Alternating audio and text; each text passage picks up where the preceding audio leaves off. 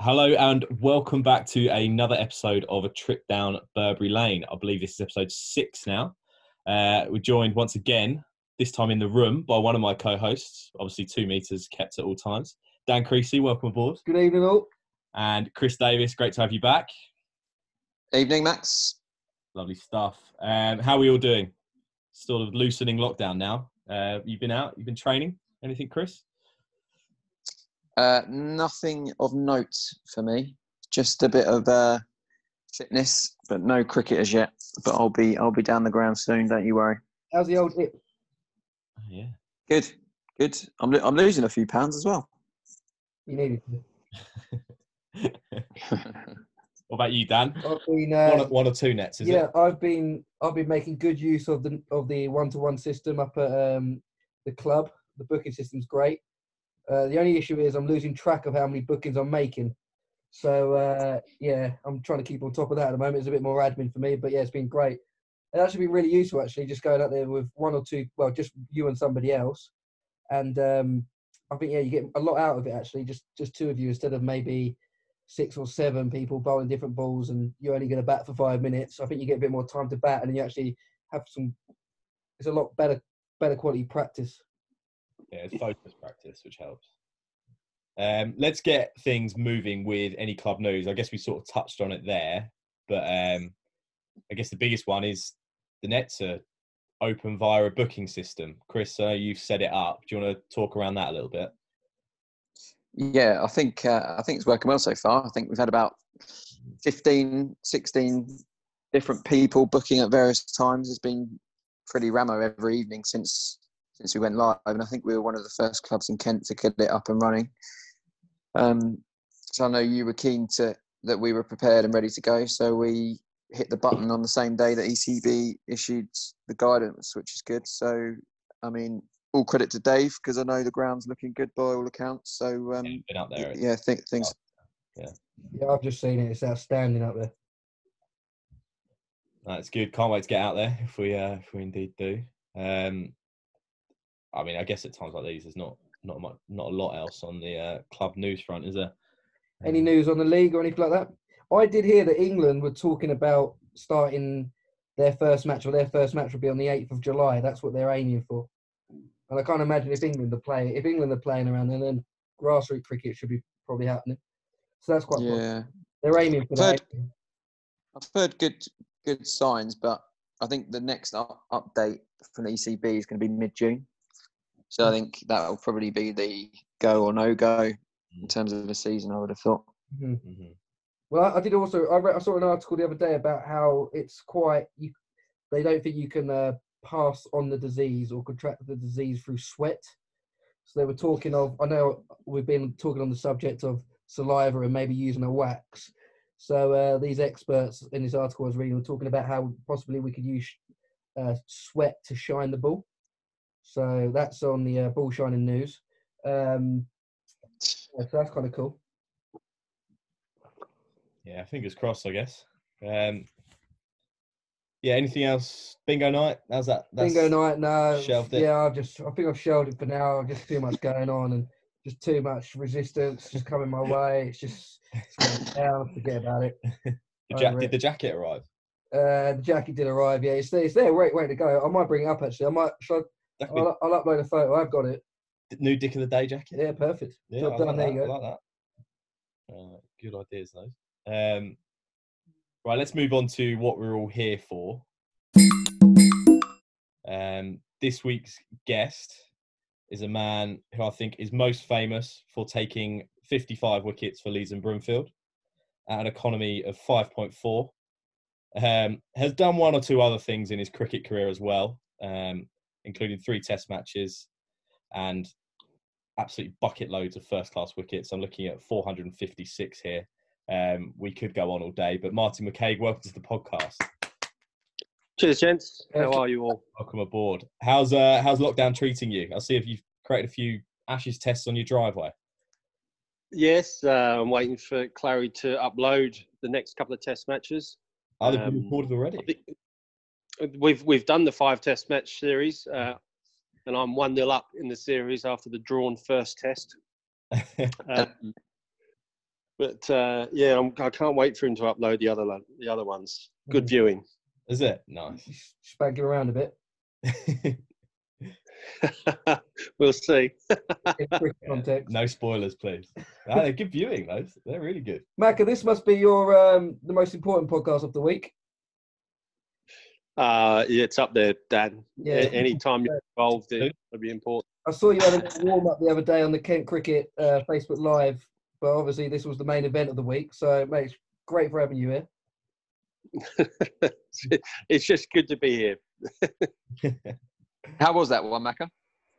It was good catching up with the the, the lads. The, you know, three really good lads, and all we all had a great time during the nineties. Um, yeah, it was it was good times, and uh, it was nice to catch up. We we we chatted for about half an hour before we went live, and I really hope they don't record half of that. Um, and put it as an outtake, but we, we didn't want to stop chatting afterwards, and uh, we've all agreed to meet up afterwards and um, have a good catch up later in the summer when we're allowed. Oh, that's good. I wonder if you um you get did you get them tapped up with uh, Marshy for the next Leeds tour, Headley and Ethan? well, the popularity of uh, the tours, the B tours, we call them, aren't we? You know, Brighton, Yeah, uh, Yeah. Bournemouth, Yeah. uh, Barbados, where where else? Blackpool, who knows? Bognor? Down Burnley. Yeah. Um, they might they might struggle to get in the team. Oh, yeah. Well, it doesn't. Yeah, it doesn't really matter as long as they're good drinkers, good blokes. They're in. Show us a few Fair enough. that is the main criteria for that tour. And by the sounds of your last podcast, um, yeah, I think they met the criteria. I They hit it. Well, I think at at the time we, we weren't big drinkers, but afterwards, when we uh, when we all finished up, we, we didn't mind partaking. Dabbled. Yeah. Dabbled. no, lovely stuff. Right, uh, if we get on to the structured part of the the um, the podcast, and we'll ask you now, Martin, to sort of introduce yourself and how and your history with Leeds. We uh, we guess other people know a little bit about your career beforehand, but talk about us. Talk to us about how you how you got involved with the club and how it's gone for you since, basically. Well, I, I really can't remember what year I joined Leeds. Um, I'd actually brought Monty and Clary down to Leeds initially to do um, to be coached, but I, I kind of stumbled across Leeds. I lived in Harrietsham and uh, I, you spoke to John Higgs the other week, and we used to socialise uh, in the Working Men's Club playing snooker together on Monday nights. And I remember John coming up to me and asking me if I could be vice president of Harwich Cricket Club um, I thought about it and I said, listen, if you get a junior section together, I'll I'll be vice president because they didn't have a junior section. I just felt, you know, there's no point in me being a figurehead within a club if if there's nothing for the future. Mhm. So so John, you know, with a few other people, got a junior section together, and the rest they say is history, as he said. They ended up at uh, Leeds, Broomfield, Harrietsham um, and that's when my boys were old enough. Uh, I took them down there for coaching. Um, helped out on the odd occasion with Aaron Bailey because I knew him from uh, from the district stuff. Mm-hmm. So Aaron, you know, asked me to help out a couple of times with with the juniors, um, which is which is all you guys really. Um, that's uh, how how I stumbled into to you gentlemen, um, coaching you at, at various ages and through Leeds history. Um, but it was interesting. Well, I, I rang James in Ingerfield, and uh, I pretty well had enough of playing Kent League cricket Mm. because I was sick of leaving home at nine o'clock in the morning and not getting home till nine o'clock at the night um, because Premier League cricket um, was just long, long days.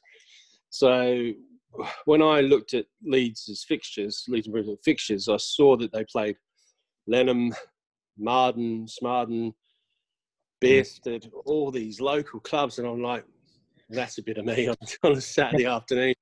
You know, one o'clock starts, get there at midday, be home by eight o'clock, and that's perfect. You know, Yeah. and that's after being you know, going for a jar afterwards to to hopefully celebrate a win. So when I rang James and said uh, I'm thinking of joining the joining the club, you're okay with that? He, he, he kind of like to, he thought it was one of the lads taking the Mickey. He didn't really know what to say. He was kind of. I, I, I'm sure he was going to hang up and say, "Stop taking the Michael." And um, but I said, "Listen, you know, if it's all right, I'll come down to training." He said, "Oh, we don't do training. Just turn up at just turn up, then you're in. Yeah. just turn up at Hunton this Saturday, Oh, and uh, we'll we'll have we'll have a go." So I, I rocked up, and I think he was still shocked to see me turn up. I think he told a few of the lads on the choir, and, and when I turned up, Sammy and that was like, "Bloody hell, Ingus, what have you done?" but uh, no, we we had a really good squad already, and you know, um, ambitious. You know, we, we wanted to. We had to. We won a couple of leagues really easy first couple of years, and um, then we had to decide whether we were going to um, nurture you guys and develop you guys and and try and get pro- promotion to Kent League. So we left the went into the triangular sort of setup and to try to get promotion and it, and thankfully everything's worked out right. yeah. and you've ended you've ended up going back to around those Kent League grounds, which you tried to get away from. Yeah, yeah. Well, you know, it's uh, it's one of those things, isn't it? But I wasn't captain, so when I was, you know, I was always getting to the ground early and and doing things and putting up site screens and all that sort of stuff, to filling out match day cards and players cards and well, just and and the old one, someone pulling out on the morning of the match, you just you write off Friday nights. Yeah. so uh, don't envy any captain in, of a cricket team. Yeah. So what was it like on James's podcast? He talked. I think he listed uh, that game at Hunton as one of his worst moments because he was uh, he was mortified about introducing you to the club. Go, oh, it was Sammy's podcast actually. for, for James, I'd already played at Hunton for lashings, um, so I knew that the ground was pretty crappy, especially the changing room. The, the pavilion's lo- lovely enough, but the uh, change rooms, it's like one in, one out sort of thing. So I knew what I was getting myself into. Um, but you know what? It, I, I just I'd played long enough at that level. I played till I was forty Mm. um, at Kent Premier League, and there just comes a point where you just think uh, the body and and the motivation's not there anymore. But I still loved cricket, um, and I was always conscious that I wanted to give something back to the game. So me coming to Leeds and helping out and developing a club and developing players was was um, was just made all the more easier with the setup I bet you uh, felt felt a bit of pressure actually, Macca, even though it was obviously a lot lower standard that you were actually playing. But it must have been like a a different pressure. Uh, I mean, I've always noticed whenever I've played with you, it's been well for, for years. It was always you were the big wicket, or, and rightfully so. But actually, it must have been a, a different kind of pressure to go from playing first grade cricket to then a few years later you're playing on village grounds, and everyone wants to get you out, and everyone's also looking at you to get the runs. What was that like? Well, you got to remember that I was a, a fast bowler, um, so I wasn't really a batter. I could hold a, a stick in my hand and, and play straight and and get some runs here now and, and then. And I never looked at it like pressure to perform. Mhm. I, I was told at a very young age by um, Bob Simpson that pressure is something you put on yourself. No one else does that. It's just you. So when I was turning out for Leeds, it was just like it was it was fun, and I didn't look at it like um, I need to score runs. I need to score runs because actually we had a really good team, and if I didn't get runs, I knew someone else would step up. So it wasn't really an issue. Um, so yeah, no, I didn't really feel much pressure. I think the opposition just talked themselves out of it most of the time. I mean, I was just like anyone else, and I'd turn up to, I'd face, you know, open the batting, the ball swinging about, and they wouldn't have any slips because they're just so uh, single-minded on defend, defend, defend, and just keep me quiet. That Yeah. I'd nick one and it'd go for four. It's like, oh, well, there you go, you missed your chance. Yeah. So, Yeah. i in some ways, I, would kind of like to think I made it easier for other people to to perform. Yeah, I think you definitely in a, in a way there as well. Just on that as well. Actually, if you did get out, the the other team it, going into bat, you'd feel a lot less pressure in a way because you were the the big wicket. You're the big wicket, and and they're not really worried about everyone else. I felt at the time. So actually, when you went into bat after you, it was you're you're just in there, and then it, you kind of like you didn't feel as much pressure in a way. So you had that. I think you had that kind of effect as well. Yeah, I mean, I remember we talked about a game. I heard, I think it was Sammy when Jeff and Sammy won a game at Linton Park when Linton Park were Copper Hoop were at top of the league with them, and it was you know to get promotion from that Invicta League in that first year or, or win. Well, I can't even remember what what division it was, but they were. I got to forty, chasing one forty, and they were hoop. You know, when I was the fifth man out. Um, but then they Sammy and Jeff just put it you know put on a great partnership never gave another chance and we won the won the game easy and that that was kind of how it was someone would always step up and we had good experienced players and some good young players as well so it was um I enjoyed the balance and the blend of- players that were around me. It was good fun. yeah, it was from personal experience. It was nice to bat around you, from my point of view, because you'd always sort of you, you never had to look after the run rate.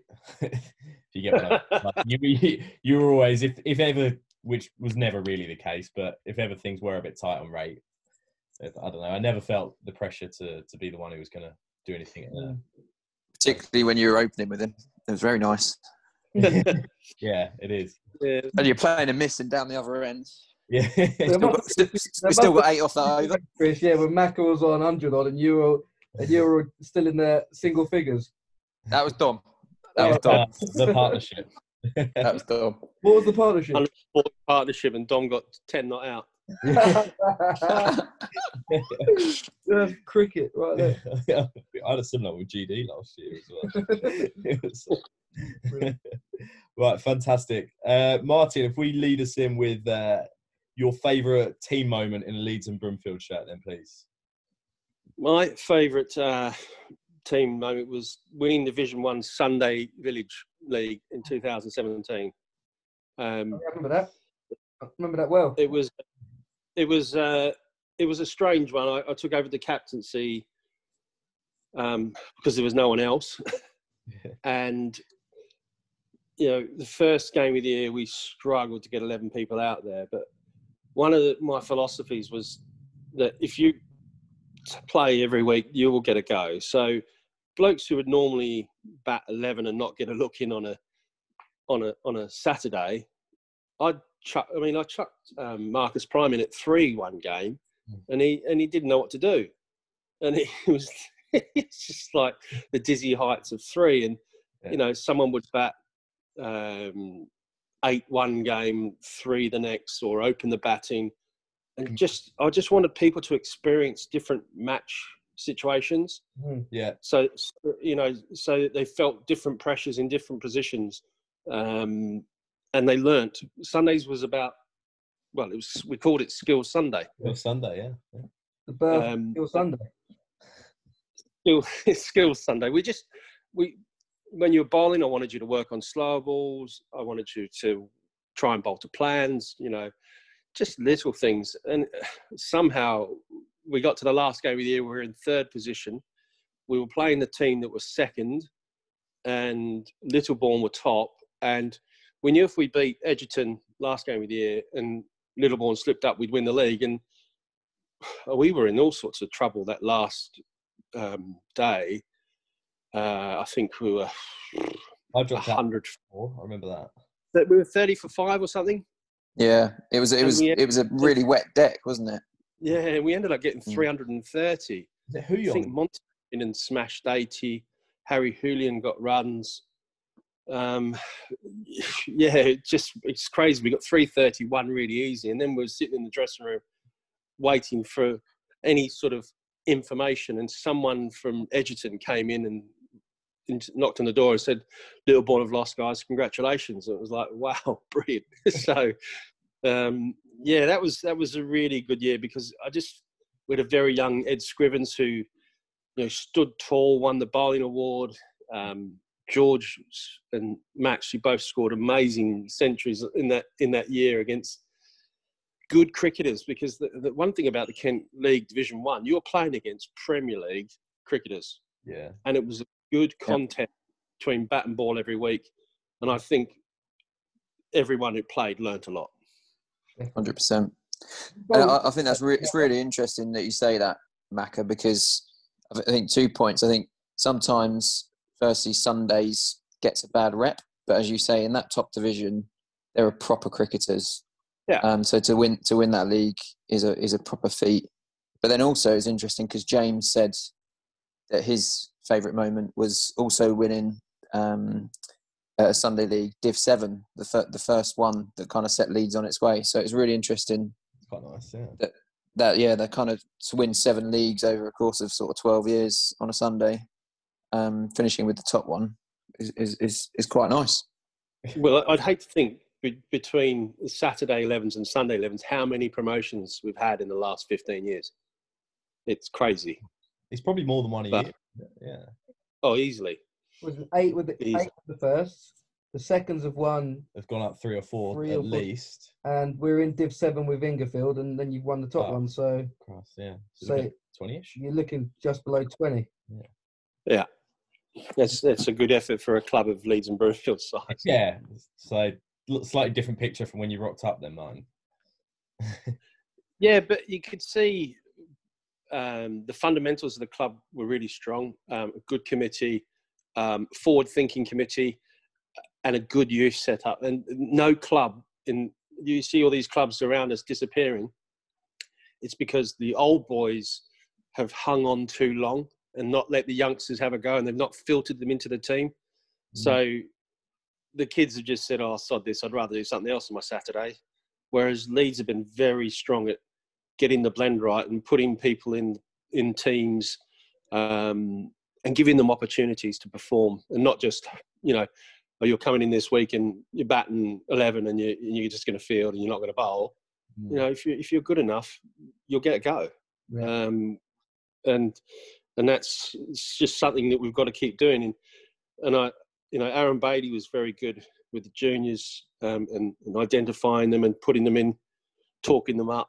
Um, and now you've got Dan doing the same thing with with the, the kids that are coming through the next generation. So I mean, Leeds is in a great place. So it's it's it's good to see.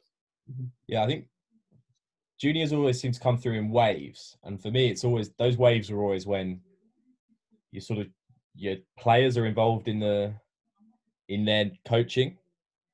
So I think yep. when our generation came through with myself, Dan, and Chris, it was James Ingerfield and Darren.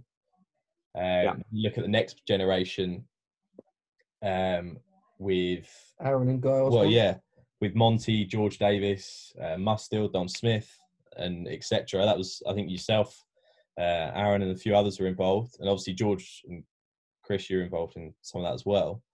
And then you've got a few lads from Ed's year when I think me and me and Dan looked after that side from about 2015. I think it's so important to have a real strong connection between the senior playing sides and um, yeah, and you look at the gaps in between. There's, nothing, there's nothing worse for a youngster to come into a side and not know anyone. Mm-hmm. at least if he's got a senior player there that knows his ability and is able to talk to him and make him feel relaxed, and let him enjoy and, and partake. Um, that's that's the key. Mm-hmm. If you don't have a junior section, if you uh, if you don't have a junior section or you're working on your junior section within 10, 15 years, there's an op- there's a chance you won't have a club. Oh, it doesn't take that long sometimes. Yeah, yeah I mean, you think like in 30 years, in 15 years, I'll be 45, you'll be 40. It's just, and then if you don't have that next second wave of people and you haven't put the effort into your juniors, there's no chance that there won't actually be a club or you won't be playing at a standard anymore. Yeah. Yeah, for sure. Well, you already, you already. I I look at old Kent League cricket handbooks and look at the teams that were in sort of first, second division 15 years ago, and now and I'm looking at them and think well, they're not even in the Kent League now, Yeah. and a lot of Yeah. them not having a junior set. Who's that? Hartley, Bromley. The Bromley still Well, going. Gore Hart- Hartley, Hartley had a good, good Gore setup. Yeah. You know, I mean, someone like Gore Court, where I was at, just mm. the, the juniors were awful. You know, we didn't have a junior section, and I was, and you got Upchurch up the road who had a fantastic junior section, and so Upchurch had gone up the road, up up the ladder, and Gore, Gore Court are below us now. You know, Well, div- it was div- playing- it was sad playing Gore Court last year a little bit in a way, It in a was way, very sad. Yeah. because I think they turned Yeah. nine players or something like that. Their, or their captain's like fair play to him because he's scrambling around all week to get nines and tens together, and he's Mm. he's letting Yeah. T- twos have the players so they can fulfil two fixtures and not go out of business, basically. Yeah. Uh, Yeah. But I mean, a club like Gore Court shouldn't be shouldn't have to be doing. no, that. It's, uh, yeah. there you go. Well, we're, we're lucky at Leeds. There's so many people, you know, over the last 20 years, and still who who are willing to put it in on a on a Sunday morning, Yeah. um, to keep feeding the club. Mm. yeah, exactly. That's vital. hmm Yeah. Next question, Max. Next question, right? We'll take you on a downer now. Worst team moment, please, Martin. Well, the worst one for me was played at I think it was Old Wilsonians up uh, up in London somewhere, um, and Longy just threw the towel in. Um, I was waiting for this one to come up. Oh, already shirt, shirt came off, Oh, Old threw it in Elks. the ground, kicked Old it Elks. off Oh, Dawn to that was the room. Fortunately for him, he couldn't find the key to get out, get away, and we took a drinks break, and I was able to go and calm him down. But it wasn't a highlight of my Leeds playing days. Um, it was just one of those things that I think we all put pressure on that year to to get promotion, and the game wasn't going our way. And yes, everyone was trying. I think Longy dropped a catch off one of their big players, and you know, normally we'd just sort of turn around and laugh it off, but this day there was a few, there wasn't sniggers, and I just think everyone just took it the wrong way, and it just didn't, it didn't, didn't seem to me, you know, the mateship of Leeds. That was a really bad day. Mm. Um, fortunately, we all got back on track pretty quickly. Um, Yeah, he came back as well. Longy yeah, as well. Fair play to him. Yeah, yeah, and and I you can see it from his point of view why why he did what he did. Yeah. you know, but um, yeah, it wasn't a highlight of, of my Leeds and Broomfield playing days, that's for sure. I can imagine. Yeah, We did win that game. Huh? we did. I think George got thirty odd lower down the order. Um, I remember that. we did Uh, win. What's that, Chris? I think We did. We, we, we ended up winning. Yeah, I think we had I to. think- I think. I think we had to I think we win to stay up. Yeah, that was it. Oh, that was it. Yeah, we were on a really. We were on our worst run in like ten years. Yeah. it? And Hollywood was Hollywood was there, Chris. It was. yeah, I think Neil Dibben got five, didn't he? Um, Yeah. Day.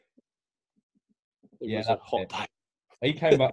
came back with a second spell, which is unheard of before or since, really. But I remember his second spell was, uh, was one to remember. Um, yeah, I, think, I, I know I was involved in the in the Longy event there. So let's move on. um, so your favourite personal moment or performance, please, Martin. Got I, keeping it. I, I, you know what? It's Simple. I've got lots.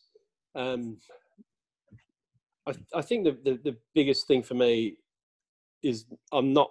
That's it now. I've, I said I'd play till fifty, um, and I, I just know that I I gave something back to the game. So for me, that's probably my biggest achievement is that I've left the club in a really good place. Yeah. Um, but I will still be around the club. Obviously, I'm not going to. Yeah. You know, I haven't hung up the deck chair uh, or the esky yet, so um, I will be down there barracking you all on. Yes. I, I think if there's any one moment where we we won the league on the Saturday, and we were meant to play a Sunday match against Harwell at home last day of the year. I remember getting a taxi home at about five o'clock in the morning from Lashings, and I really did not want to play that following day. I was really struggling. Um, because it was Harville, I thought, right, I'm turning up. I remember we lost the toss and they put us in because they knew we were all hanging. And it um. I went went out to bat, and there was this one bloke. His, I remember his son Mhm. was uh, was bowling, and he's actually he was actually a reasonable bowler, but his dad was at backward point, and he did not shut up. And I was quite happy. I I started off just swinging from the bootlaces, sort of thing. Not just I just wanted to get out of there. I was so tired, hungover. It, was, it just did not want to be there. But this bloke just did not shut up. I actually turned around to their keeper when I got to about 30 and I said, you know what?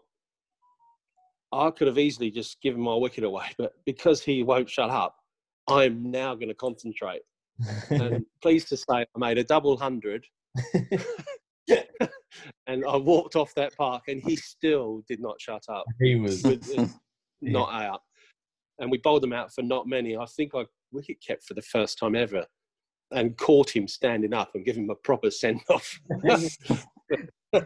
he might be the bloke I've played against. To be fair, yeah, he's yeah. that was one of my favourite moments. Was, uh, yeah, I could have easily given that one away, but uh, yeah, that was hard. that was your that was your second double hundred, wasn't it, Mac? It was, I yeah, think. yeah, yeah. I remember the the first one was tough. Um, we ended up getting 400 and nearly lost the game. Yeah. Uh, They they were they were cruising, and I, I remember I come on to bowl and came round the wicket, and the bloke smashed one back and hit the non-striking batsman on the full, and it just popped up to me, and he was he was on a 100 um, and going some. Mm. and the ball just hit the non-striker and popped up to me, caught and bowled. Thank you very much. And that's just like, well, there you go. It's your day. it's your day, it's your day. I think that might be. I think I think they now called that dead ball now. Do I might be wrong. Oh, I think I think I think that's a recent rule change. Yeah. Wow. Or, or no, or, no, I might be wrong, or I might be. You couldn't if it hit their helmet, you couldn't be out. But now, if that does hit their helmet, you can be out. Something like that. Okay. Oh, nice. Yeah, he's, uh, A bit of a rele- irrelevant knowledge for you there. Thank you, Chris. well, you're all over it. Not, I don't have to worry about it anymore. Yeah, another busy day at work, was it, Chris? Are you? Are you Oh, it was. Yeah. I am. Yeah. I. We'll deal with that offline, actually. Uh, right, this is the one. Uh, actually, no. Worst personal moment we've got to do first. Uh, right. Well, my worst personal moment was probably calling the umpire at Westgate uh, a cheat. I remember batting about six feet outside my crease, um, and uh, I got hit in the pad, and I remember just being stood there to show, identify how far down the wicket I was and he he'd he'd gone up with a bowler. He had his finger up before I'd even had a chance. And I remember walking past him and saying, um, "I said, listen, mate, do yourself a favour.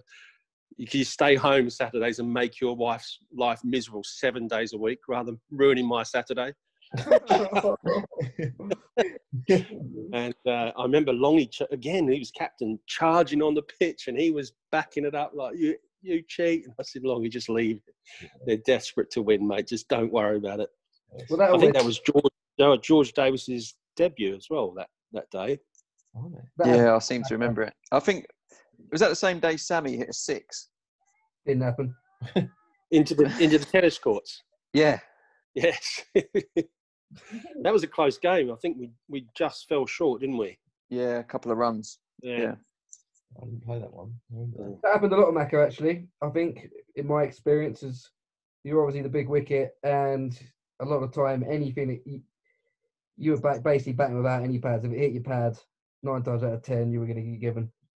And I But don't it know, did change the I it don't did if change the way the, appeal, the way people were appealing or the intensity of the appeal was like open, was turning the umpire. But yeah, it happened. It just seemed to happen quite a bit where we'd be sitting on the side and okay, we haven't got the best view, but you think, oh, don't know about that, and uh, yeah, go on. Yeah, I mean, I mean, I used to walk as well. So you know, if I nicked one, I'd off I'd go. Yeah. You know, so to if I didn't, know, if I knew I didn't nick it, and, and someone would give me a real mouthful, it was well, okay, mate, Yeah, yeah, whatever. yeah, But, um, it was it was mainly the London sides that really give you any stick. Um, the rest of the sides, you know, throughout the whole of Kent, were all fairly good. You know, good matches, good natured, played in the right spirit. Um, It's just when you went to London, I don't know why, it just seemed a bit different up there. Yeah, no, I remember some encounters definitely. Uh, let's not dwell on that though. Um, we'll get on to the one we've all been waiting for. Your favourite moment off the field in a pub or just any field set. Oh, where do you start? I mean, do you start with the tour of Brighton, Bournemouth? Um, I mean, obviously, to start, yeah. tours the tours have, the, the tours have been great fun and that's the only way you'll get me back playing cricket is if you you keep doing these tours um, so there's your incentive to get me out in the park again dan Yeah. um, Don't worry. There's, i think if once we're allowed, we'll uh, we'll get something in for this year, mate. i think one of the, the best days was we won down at hawkinge. And i remember we were only chasing 110 or something like that. But we no 140 or something. But we knew we only had to get to 110 because of the points system Mm. would have guaranteed we went up as champions. I remember getting to the magical number and could see everyone on the on the balcony at hawkinge with a beer in their hand. I'm thinking hang on. Yes we've won but there's still 30 runs to get here. So i quickly lobbed one up in the air just so i could get get on the sauce. And uh, That's then where blokes everyone's were rushing for their pads, and we ended up losing the game. But I don't think anyone cared. Be- But that was the night we went to the uh, pub in Charing, and we were doing shots, and um, I mean, that was a crazy, crazy night in Charing. We went there because the twos had, had played somewhere. We were on their way back from Hawkinge, so we got off the M20 at Ashford, and we, and they, I think they were coming from Canterbury, so they from Canterbury, so they were coming over the Charing Hill. So we decided just to meet in Charing, and we just had a an impromptu night. Let's say it, it was a big night, and the publican, to be fair, shut the doors and just let us keep going. So um, that was that was probably the biggest night um, in in a Leeds shirt. It was funny, funny night. There has been some videos appeared from that recently. I think Darren Hunt took some videos, and I've I've seen it crop up somewhere. I don't know where I've seen it, but um, it'd be interesting to get those videos out again, though, because they were funny nights. We'll have to get those leaked. Yeah, if Darren's listening, get get Yeah. them out. For sure. Um, yeah, I'm sure there's many more we can mention, but um, if we move on to your Dream Six aside Leeds team. Uh, Oh, well, I, I I did two, and I'm only going to tell you one. all right. So I did a legends side um, that I that I think would be competitive against a side that I think should represent the club now. So the team that I'm going to give you is pretty well if we're playing at the moat and you wanted six people to represent Okay. Leeds. Yeah. These are the six I think currently would Uh-huh. give a good account of themselves. Um, I'd have Max as captain, um, just through sheer weight of runs and For the benefit of Skills. the time, Max was just fist pumped. and, and obviously Love it. So, uh, him him opening up with George Davis, I mean that that could be carnage. Um, again, could, a good all rounder, both bat and ball, hits the ball a long way and gets around the field. Um, three, I'd have Monty. Um, oh, I saw him in a six-a-side. We, we played in a six-a-side tournament last year, and oh my word, he hits some of the biggest sixes and the, that I've ever seen. And this, these people at the club were like, no one's ever hitting that far. And I'm, I'm, if I'm not lying, I just think, oh my god, if he could get consistent and just not try and hit ball one for six, give himself five, six overs to get get himself in, he could be he Yeah. could be a, a game changer on a Saturday. sure. Um, next one, I would have Harry Hoolian in there as my keeper. yes, please. Um, just such a talented young lad, and I can see him going a very, very long way in the game. He just needs to give up other sports, stop getting injured. Yeah, two ankle breaks. Unfortunately, basketball, it is, yeah. Yeah, it just it, it will slow his progression down, and someone will overtake him if he's not careful. Um, in possession as nine tenths, and when you're a keeper, Yeah, you know there's not too many decent you know ones around. But if they, if you start to get overlooked, then it's it's hard to get back. So it's not like being a bowler or a batter. You've you've just got to make every chance count when you're a keeper. particularly in Kent. It's just seems to be so many good keepers in Kent, isn't there, over the years? Yeah. Yeah, absolutely, and um, we just got a history of producing them. So Hopefully, he'll be another one. yes, fingers crossed for him. Um, next, I would have Ed Scrivens.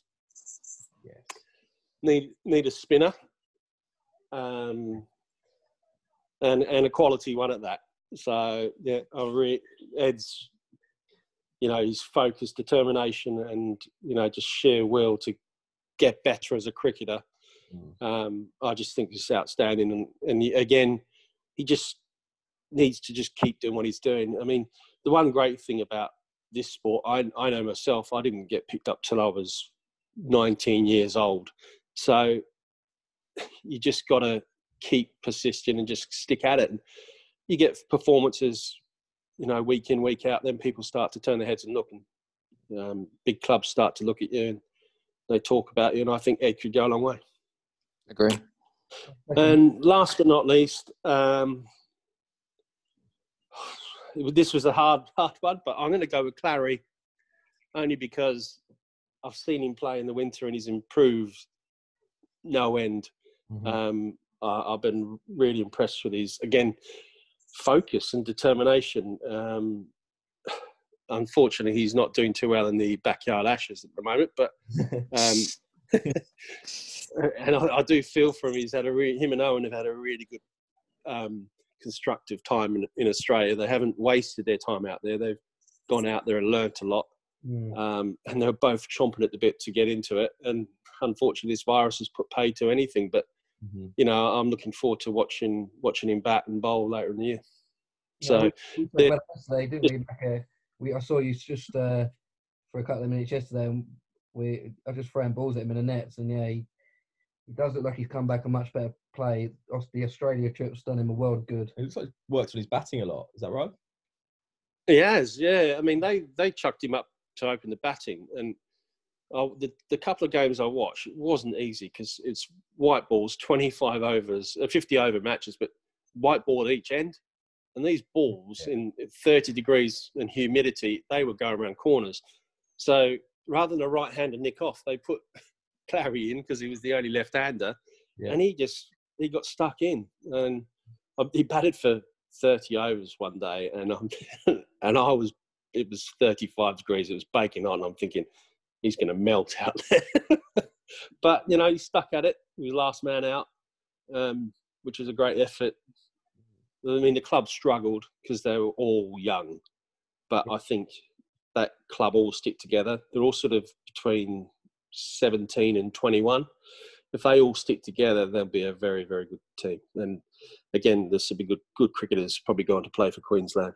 Yeah, he loves Um, it. and- So that's the good best thing about cricket, uh, Clary as well, is how much he loves it. He's got that Oh, man. Yeah. passion for it, It's and it's lovely just to see. Yeah. I tell you what, I've really enjoyed um, with the lockdown. I've been locked down with Clary, um, and it's the first. Would you believe, in all the years, it's the first time either of my kids have sort of sat down and talked cricket with me. You know, at and and I and you know, I think they've always just looked at me as dad rather than Yeah.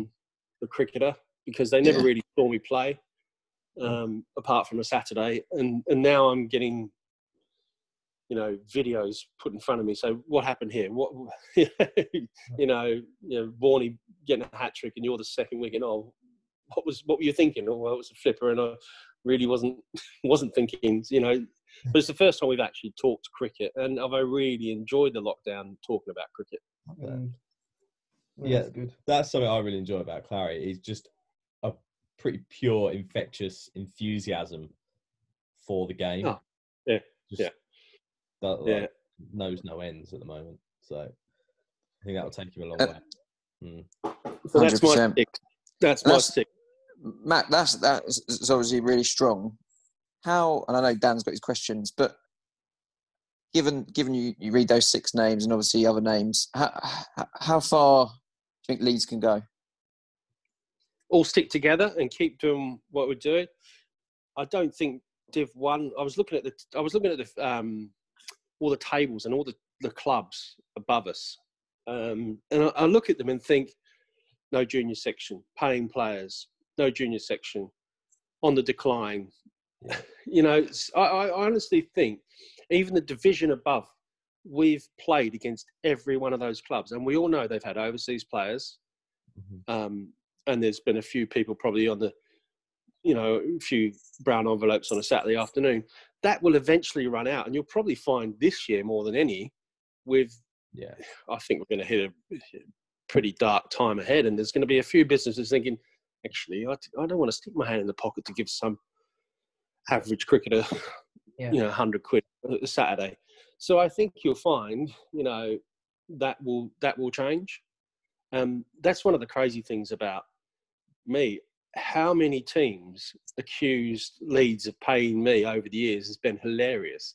Oh, You know, I, I, oh yeah, I remember Chris. You were there once, weren't you? When uh, a team said something, and he went, and Yeah, I gave my yeah. sub. I gave you my subs, twelve quid. And they went, That's right. shouldn't it be the other way round? Mm. And I went, no, mate, I pay my subs every Saturday. You know, I'm not here to milk the system. Yeah. I play for the love of the game. That and would, they were shocked. They were like, wow. that would be interesting. So, if we if we do get a season in or half a season or wherever it happens, some of these all these clubs aren't going to have overseas, are they? And also, are they going to have enough time to then? Well, I suppose they will have time, but then to start paying players and get people in and what Wow. deals. Do you know what I mean? Could be a bit of a. It could be very yeah, interesting. one. you look at the league this year. You've got Orpington are always quite reliant. Cowdrey always heavily invest on an overseas. Yeah. Stuff, Um, well, Minster obviously aren't in our league, but but yeah, it should be interesting. One. um, yeah, th- those in our league, obviously. Who else is there? Bexley Heath. I don't know if Faisal's an overseas or not, but um, I don't, know. He's yeah, but it, yeah, it'd be interesting to see what happens. You know, and the thing about Bexleyheath, they're they're quite an old team, so they're not getting younger, more youthful, and you know you can put more pressure on them in the field and things like that. You know, it's. I, I think Leeds is, is the next five years has still got a long way to go. As long as you all stick together and, and enjoy the game, that's that's the key. I do think there's the appetite for it. I don't see many many of the group really leaking away. No. Um, well, I hope not. Anyway, um, Just yeah. going back, Mac, on that thing that's uh, you just reminded me something. You know, you just said, "Oh, someone said to you something while you were playing." Do you remember that period when I don't know what happened? I think you might be keeper or slip or something, and you were chatting or something was, uh, and uh, the batsman turned around to you and I just like joking at how many Test matches have you played, like as a joke. Do you remember that? He did, yeah. Yeah, And, I, and he Three, had to actually. go out and check with his mate. I said, I actually played three. And yeah. at the end of the, I don't know end what. the over, I remember said standing at the point Yeah. just thinking, what, what just happened? Why did he say that? What an idiot! Like, I, I, I- I don't know if he was trying to He wouldn't- undermine you or do something, but yeah, it was a bit like strange. And oh, I, I had a Yeah, but he, he, then he went and checked with the non-striking batsman, and the batsman said, "Yeah, mate, yes." yeah, yeah. yeah, well, that was it. I think what happened, the guy was just dogging out, and I think he was just batting up, just blocking everything. And I think you said, "Oh, it's not Test match cricket or something like that." And he's turned around and said to you, "How many Test matches you played? Like to like you know what Test match cricket is." And I remember just chuckling past it for the next half hour. I think. It was, oh, Anyway, oh, that next was fantastic. Oh, I forgot about that one. That was funny. Yeah, can't remember what team it was either. I can't remember. Yeah, I know it's in Leeds, but yeah, it was brilliant. Yeah. yeah, we uh we did at the start of this these podcasts. We tended to ask people what their ambition for 2020 was with the club or personally. Um, so obviously that might be a little bit out of the window depending on how the season goes. But what are you looking to get from either this year or next year for the club? Well, I, I just yeah, I was just thinking either this year or next year. I think good enough to get promotion. Um, so yeah, I'll be there to on the sidelines watching and cheering you all on. And obviously, helping as well, Macca. You're very good at. I think yeah, you, you could for the role of definitely coaching or whether that's just individually. And you've helped me even just the other day when you saw me and you said this and you noticed something and it oh, made a big difference. And I think. Well, I, I did say to you when I was coaching you all those years ago, Dan, about trigger movements, trigger movements, and you said to me, "Oh, George said I need a trigger movement," and I said, "Dan, what, the, what was one of the things I used to say to you about putting the cigarette out, putting the cigarette out, putting the cigarette out?" Yeah. yeah, that, I don't want to uh, blow smoke up your ass here too much, but um, you literally flicked a switch in my batting. It was away at at uh, Westgate, and I got. I think I was opening with you at the time, and I got one of probably four or five LBWs that year. Um, and I was very side on, trying to be very correct. I think I was 18, 19, well, I was probably 20, 21 actually. So just trying to get better, but by being more technically correct and working on that. And you said, just, just open yourself up and hit the ball. yeah. And I ended up getting a lot more chest on. It opened up the whole ground. I think uh, from averaging about 22, I think that pretty much doubled the next year from then on, basically. Yeah. Um, yeah, I think I think Macca definitely like, especially in five years, we've got we if you're around, and Monty and Clary will definitely be around you you just got a wealth of knowledge and experience that we can tuck into, and I think and you're and you're so easy to talk to and so willing to offer that knowledge. I think if anyone has any problems, definitely if you see or hear, give it. Well, just little things like that that video that Clary put online last night. I looked at your looked at you and and WhatsApped you straight away and said, "Mate, open that front leg up. you're, you're not getting." You're putting the front leg across, you know, just little things like that. I will just send you a little text and just say exactly. that. But the one thing I've always been is approachable, and you you know anyone in the club can come and say to me, "Can you just give me half an hour?" And I always will. Yeah. So, you know, it's. Uh, I I was very fortunate when I was young that I would go and ask. I had, you know, legends of the game, you know, Bob Massie and and people like that um, just to talk to, you know, on a one-on-one basis and say, "Can you just give me a, some advice on this?" and um, and they never said no. Mm. Everyone, it was always about improving the game and uh, on a whole, but improving people's games as well. So, um, so I'll always do the same back.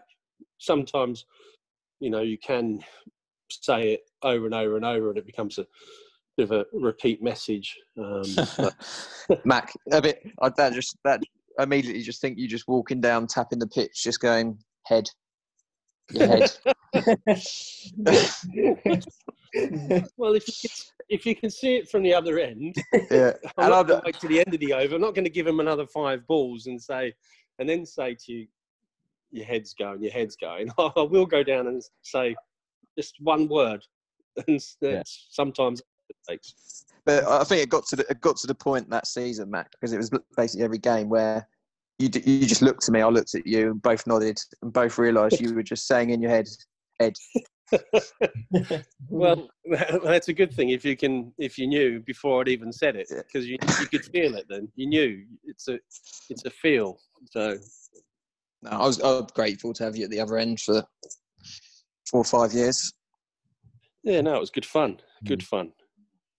Where do we all stand on that sort of advice in the middle of a game? Because I, I'm always willing to hear it, but I'm always a little bit careful to try and almost change how someone's batting halfway through a, a game. Do you, do you, yeah, how would you approach it, Martin? You're obviously quite willing to uh, do it, and you help me. So I, I, didn't, I, didn't, I mean, there's no point someone struggling for mm a couple of overs and then the detriment to the club, uh, to the team, wasting three or four overs, and you can see they're struggling, and just beating themselves up. Sometimes you just got to go down there and just say, listen, just open the front leg up. Get your head down towards looking towards a bowler, or you're picking your bat up towards gully, you know, just little things like that, or or yeah. simple things like he's bowling big against swingers. Try and take uh, a middle stump guard and try and get outside the line. Yeah. Um, just little things like that, just to try and help. Little, You know, you know little, little, little, yeah, little cues. I mean, it could be like get your elbow up or like the, just a little one or two words, and that's enough. I think. Yeah, Mm. definitely. even the even the bowlers. I mean, you know, I always felt that Neil bowled too straight when I first got to the club because he dominated um, probably school cricket and stuff by bowling people, you know, and just beating them for sheer pace. And we knew that if he was going to go up the levels, you'd have to stop bowling at the stumps and try and get the slips involved and try and be more patient Mhm. the great thing about 50 overs cricket is if if you're more patient as a bowler than the batter and you've got the field set right then something's got to give and it's usually the batter's got to take a chance so you know just trying to get that through to neil and make him be more patient i think he reaped the rewards over time um, with more fifers um, at less cost per wicket as well Definitely. I think no steady operator rather than a sort of fiery um, one week on, one week might go at fives and sixes, but might get you four. Yeah. But he, uh, he regularly, you won't see too many games where he doesn't take two for, and he won't go Yeah. more than four and a half, four on our little ground. That's pretty good numbers. Um, It is. It's uh, not easy to bowl at Leeds sometimes. yeah, yeah.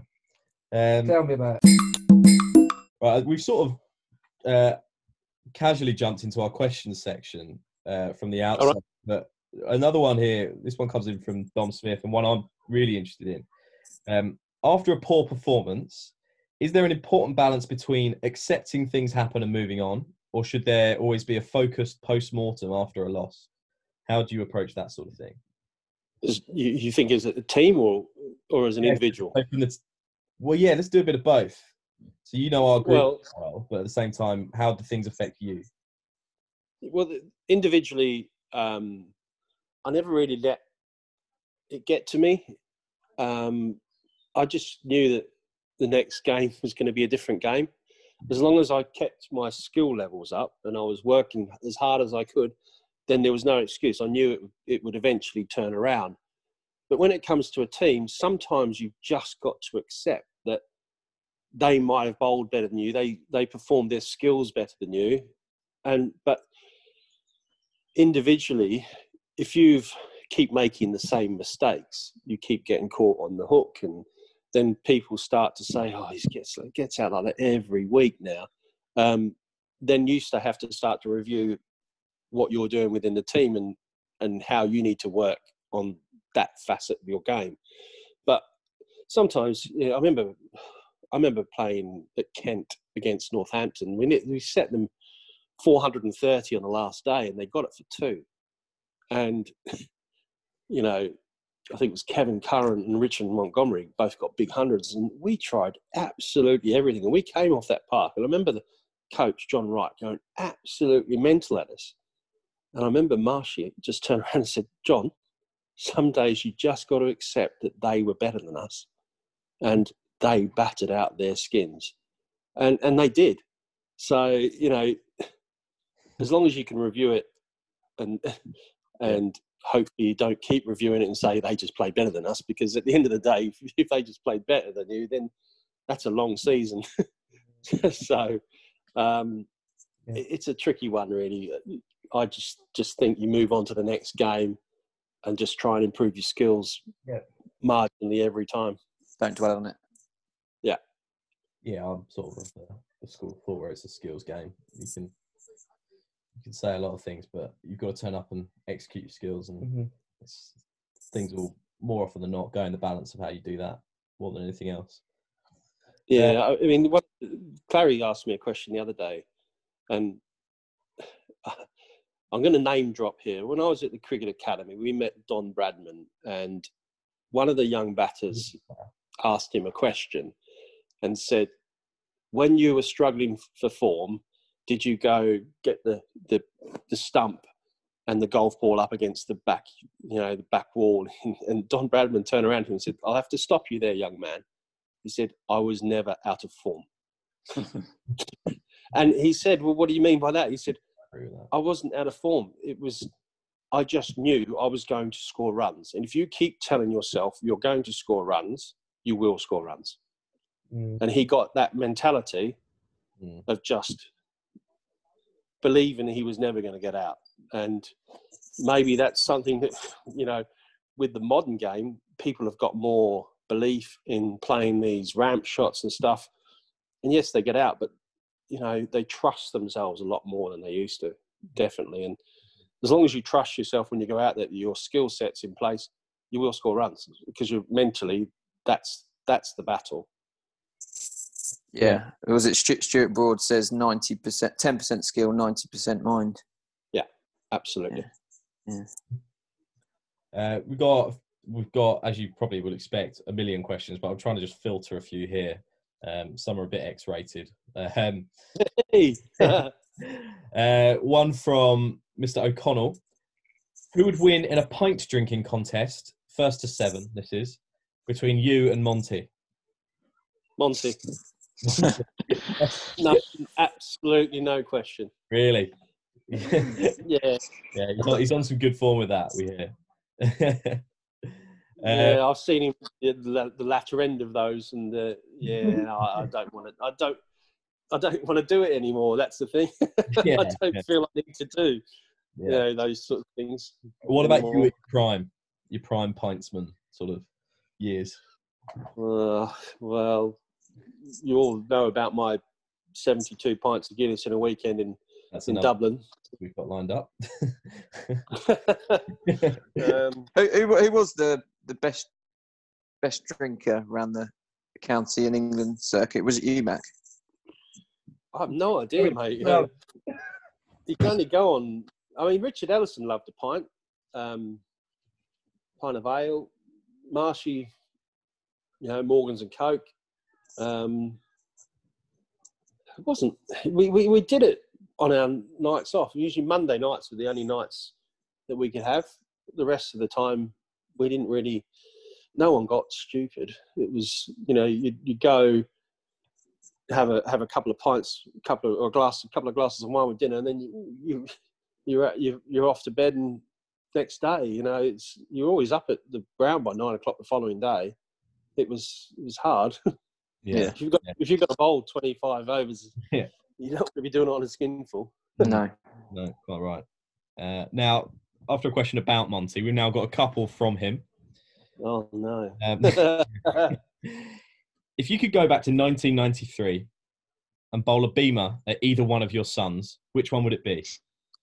Ninety three. Yeah, oh, you meaning my 93. prime? Depend on who irritated me the most. on, on that that particular day. But I didn't bowl any beamers deliberately, and it would never be a beamer; it'd be a bumper. oh yeah. Well, yeah, Def, right. Definitely be a bumper. Wouldn't be a beamer. To Monty. Uh, yeah. So 21st of May, 8 p.m. Who are you bowling at? Who are you bowling at? I, I'd probably bowled at Monty. Right. And his his follow up question was Martin. He's got a Martin. big head to hit. yeah. His follow up question was, "What do you want for your birthday?" uh, I don't want my birthday. um, Dan, you got any I don't more? want anything. We got well, I've got millions more to be fair. Uh, what else do I have? Hmm. Uh, yeah, I got one from Dominic Smith again. He snuck one in late. Um, would he have? s- Would you have selected Kevin Pietersen for E- England after the Texan sca- scandal? And how would he approach manage a team like managing a player like that in the dressing room? Is Dom all right? He's got some very Yeah, thoughtful question, questions. I don't think we don't have to answer that one. Um, No, on. no, we can. Oh. no, go on. No, I want to know the answer. yeah. Well, no one knows what the text was about. You know, it could have been. You know, I, was in a similar situation with the Aussies, I suppose, but I never texted the Aussies to say, "Do you want to go in for a drink?" Um, but you know, cricket management's tough. Um, you know, there's a lot of personalities and in, in, a dressing room, and some of them are you know quite fiery um, characters, and they all they're all on top of their game, and they're all got you know big personalities, and sometimes it's it's hard to control.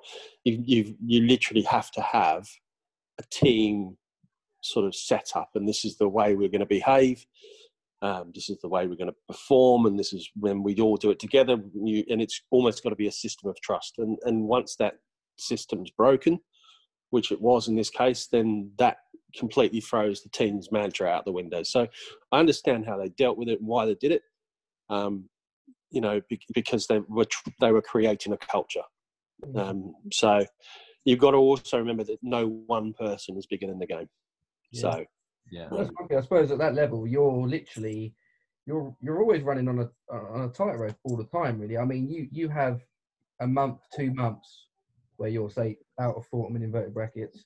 You might be out of the team. Whereas in other sports that wouldn't happen. Do you know what I mean? You, you, you yeah. I mean, but with cricket, it's it, it's very easy. You could just be dropped out of the team, and you, there's a lot of pressure, lots of pressure in those dressing rooms. Oh, absolutely. It's um, it's dog eat dog, and you know, and all the, everyone is usually all come from different counties. They'll always have opinions of mm-hmm. someone at their county who's performing well, and they'll always say, "Oh, keep your eye out for him." So they're always trying to nudge their mates forward at the same time. You know, you know, you really need to just be. It's hard to stay on top of your game for as as, as long as say what Broad and Anderson have done, and I think central contracts have made a massive difference. You know, they've been able to monitor their work, workload. When I when I played, I remember my my opening spell um, in Test match cricket was 13 over opening spell. Yeah. You know, and, and that, that was me for, literally for the rest of the day. I was like, oh, blimey. what was that? What was that like though, Matt? Was that just pure pure adrenaline? Oh, it was adrenaline. I remember after the Test match I had to drive from um, Nottingham to Birmingham to play in a, a NatWest Trophy semi-final. Um, the following day, ten o'clock start in those days. I remember leaving the Test match. I had to stop four times on the hard shoulder because I was so mentally tired. Mm, I eventually got to Birmingham, and all the guys wanted to talk about the Test match and you know what was it like. And I literally had to say to them, guys, can we do this tomorrow? I am so tired. I'm going to bed um, and it was it just drained you mentally. That was that was the thing that I noticed most was just how mentally tough it was. I guess you, you got the build up to it as well, not just the five days. Yeah, there was a lot of press um, uh, around me for that test match, obviously against Australia. Um, it might have been easier playing against India or Pakistan or the West Indies, but when you're playing against people that you actually went to the cricket academy with, and you know there was a, a lot of upheaval in the Australian press and a lot of banter between the Aussies and the English. Um, Can you imagine what if it, was, it happen now? Like imagine now, it would be brutal. I, I couldn't imagine that happening now. So actually, thinking about you having to go through that must have been crazy. Actually. No, it wasn't too bad here. It was when, when we went to Australia, that series 94 95. That was tough. Mm. Mentally, that was tough. Um, well, when you, I remember getting off the plane in Perth and um, the the bloke that checks your passport, just you know, standing there went, bloody traitor. And you think, hang on, welcome to Australia. you know, and that's what it was like for the next two and a half months. Yeah. Crazy. Did you ever have a chat with what was that English guy who did it? It was there, there was an English guy and he went out. I think he played one test. Uh, James Darren Pattinson. Yeah.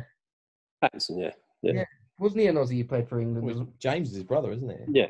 Well, yeah, James Pattinson's brother, and Darren was Yorkshire and played that one test.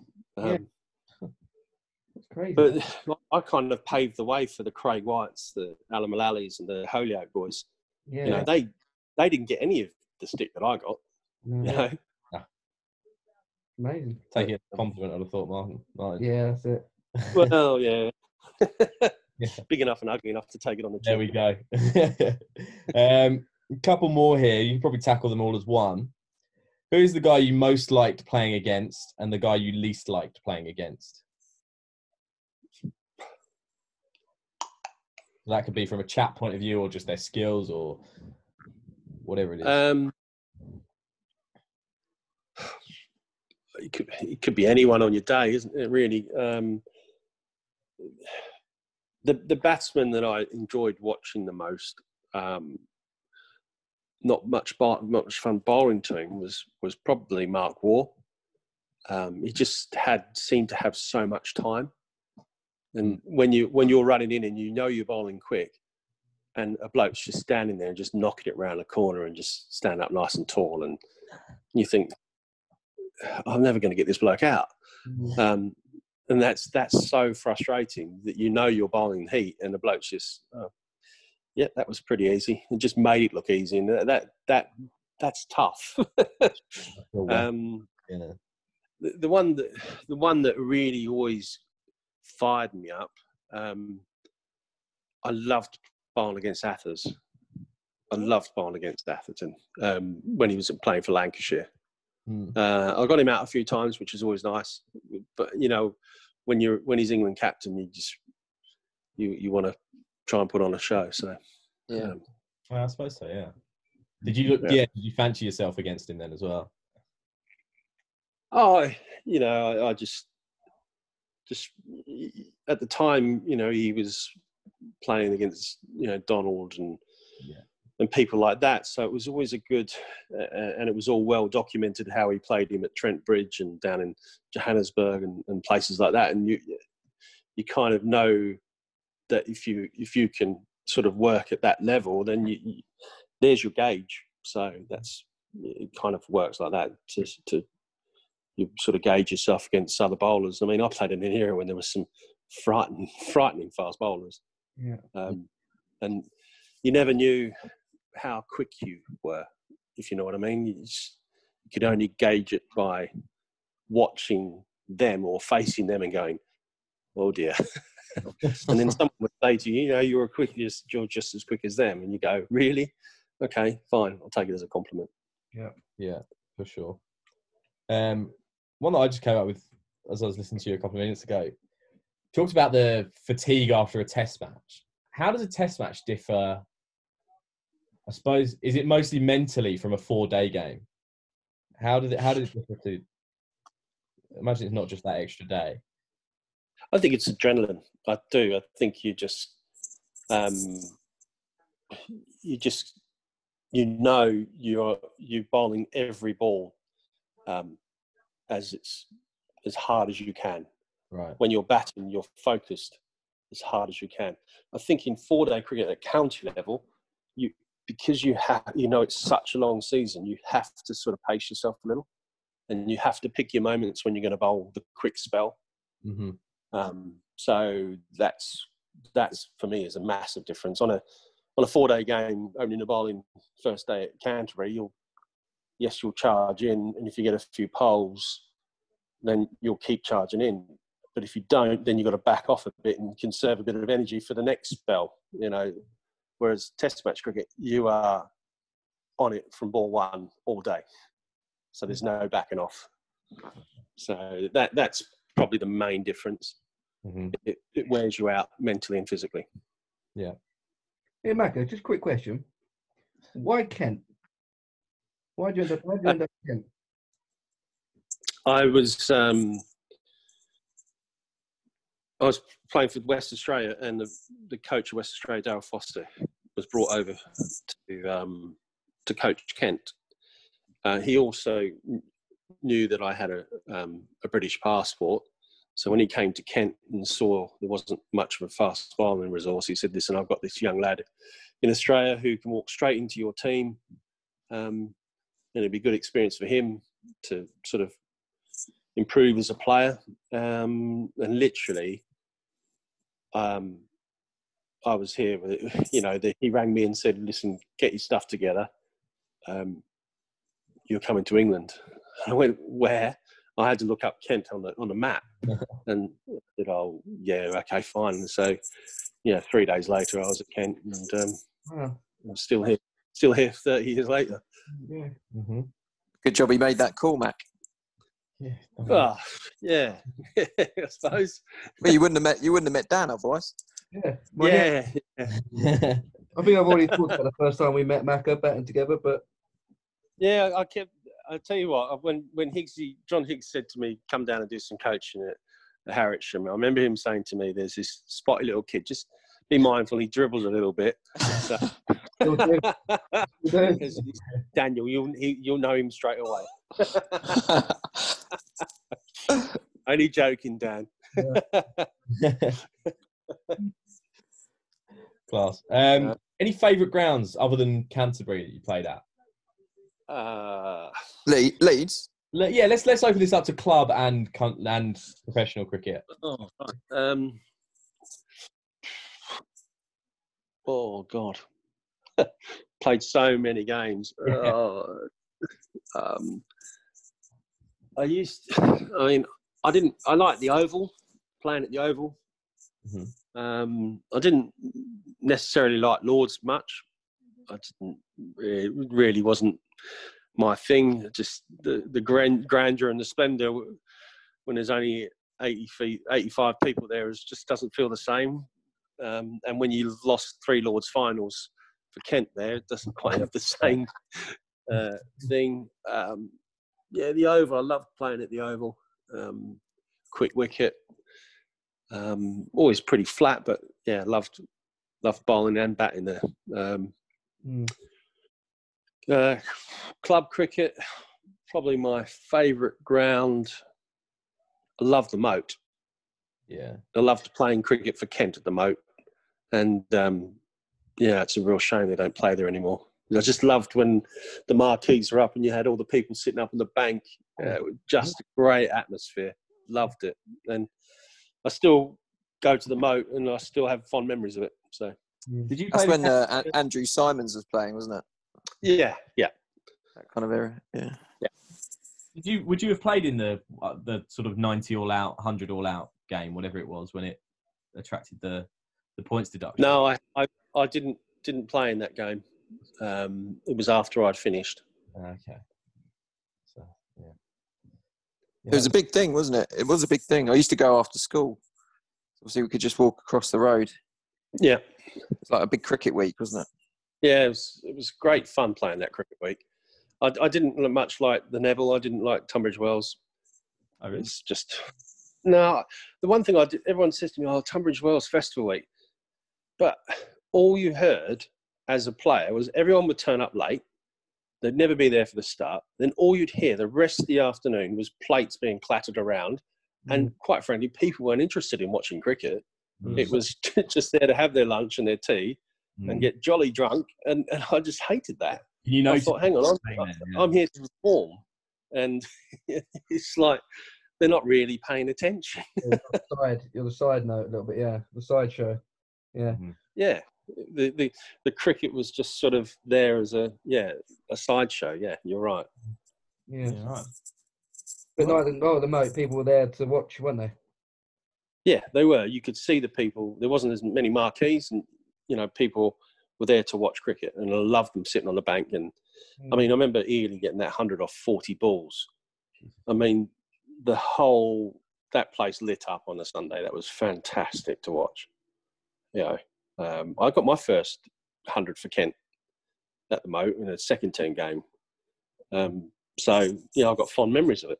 Mm. And and you got a uh, famous led leads to a famous six uh, t- 2020 win a couple of years back. In the dark. Well, yeah, it was, uh, it was to turn the Mote over was it was a good achievement, especially as we didn't we didn't really get enough runs. But I remember Matty Mustel bowling a fantastic spell, and then Sarav taking the most unbelievable catch, and, we just Yeah. Scrivo, sorry. Scrivo took a Scrivo, screamer, one hander. Right, really late in the game, they they took two Yes. amazing catches at long on and long off, and it's like, how has that just happened? I was on the side. But it's only it's only sorry it's, it's only it's only with cricket that you know Martin's got the same memories, uh, same ground but different memories. One Mark Ealham getting 40 of 100 ball, uh, 100 of 40 balls, and the other Sirav and S- Scrivo taking a screamer. but it's, only- it's only Well- cricket. It's only cricket. That's you know that's It's funny. Uh, Facebook's such an amazing thing. I put something on Facebook the other day, and it came up. Um, uh, Leeds and Broomfield under 13s were playing against Marden, and I remember Marden at the time had all their like the Kent under 13, half the Kent under 13 squad, and they were they were a good team. And we only made 85, and the score was 74 for naught, uh, 74 for, for three. And we one lad who was an under 11 came on and took five wickets in an over, and Sarav took a blinder at Marden, and they lost seven for naught. We won the game, and I'll never forget that game. seven for naught they lost, and it all happened from Sarav taking a blinder. And I, I think Sarav wouldn't mind me saying that under 13s he wasn't the best fielder in the world, but this catch, um, wow, it still sticks in my mind. Oh, amazing. Um, yeah, well, it's been amazing to hear these stories. Has we got any more from Dan or Chris? Chris? oh mate, I could spend all day asking questions. Yeah, uh, That's what I'm worried about. Yeah, we've been We'll, around. we'll have to yeah. we'll, we'll, we'll have we'll have to get Macca back on. Yeah, I just want to say just before we go, Mac, and there's a bit of a running theme with all of these podcasts when we think back about the different people who've come on, and how much they've given to the club, and actually helped us individually, the group. Uh, I mean, with you, it's exactly the same. Uh, everything you've done for us as players, as for the club. Even I remember when I was at Harwich uh, Village Hall when you came along to do the award ceremony and gave us all bats and you gave out bubble bats. I, I still remember that, and the Legends days you've you've uh, organised, everything you've done. I think across the board, everyone at the club just wants to say thank you for for that, mate. So thanks. Not a problem. Um, I'm still here to help. So don't think because I'm not playing that I'm not here to help. So hundred percent. I'll No, No, Leeds, Leeds prosper, and um, yeah, I'll still be around. beautiful. No, I- I- I'd echo that, and I think uh, I remember say, Sammy saying just how uh, we, we we don't really know how lucky we've been to play with uh, with you, uh, a Test cricketer. So I think I think uh, the club has definitely come on leaps and bounds because of because of you. Integral Mhm. part, yeah. Well, I think it's I, I think it's not me. It's just it's been uh, a lot of people pulling together and with a you know a, a good committee, uh, good drive, and I've they've come to me, you know, with suggestions over the years, and how, thankfully I've been able to help. You know, put these matches together and get people to come that you know obviously still keep in touch with with the old boys and you know and I, I, I, the one thing for me from those days, I remember the first one, Dan. I was batting with you, Dan, and um, was it Yasser Arafat Yeah. firing at you? Probably the best shot And decade. That one. I think. I'll never forget it. He he said to me, "Have you have, did you have a drink?" And I said, "I've had two bottles of red during the the interval. Yes, so please take it easy on me." And he said, "What about him?" And I went, "No, he hasn't had a drink. He let you have it." yeah, I, I played a cover drive. Oh, the first two balls I missed because it was too quick. Gordon Greenidge saying, "Oh, he's bowling quick today, boy." Behind it, he was keeping. Next one, he's bowled me another half volley. You haven't really seen it, but it's hit the middle of my bat. And it's gone for four. I think I'm in here. As I'm taking my guard, I'm looking down. I'm still thinking about that shot. I look up and he's in his bowling position. He's on the popping crease. I've obviously, uh, yeah. And next thing I know, he's, he's bowled at my head.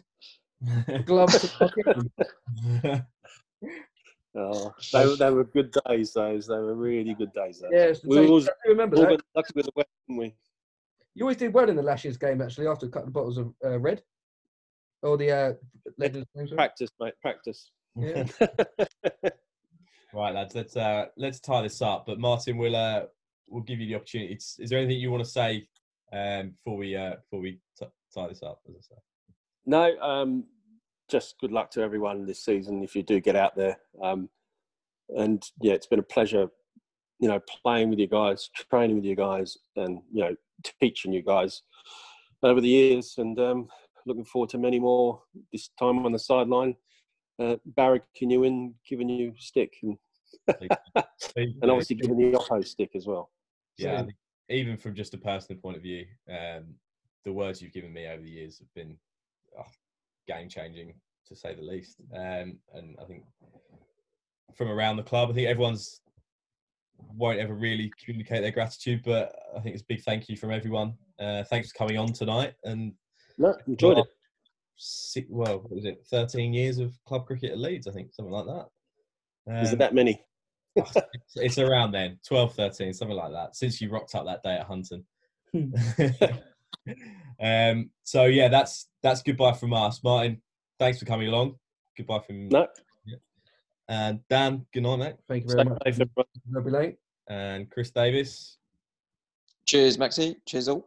And that's been another trip down Burberry Lane.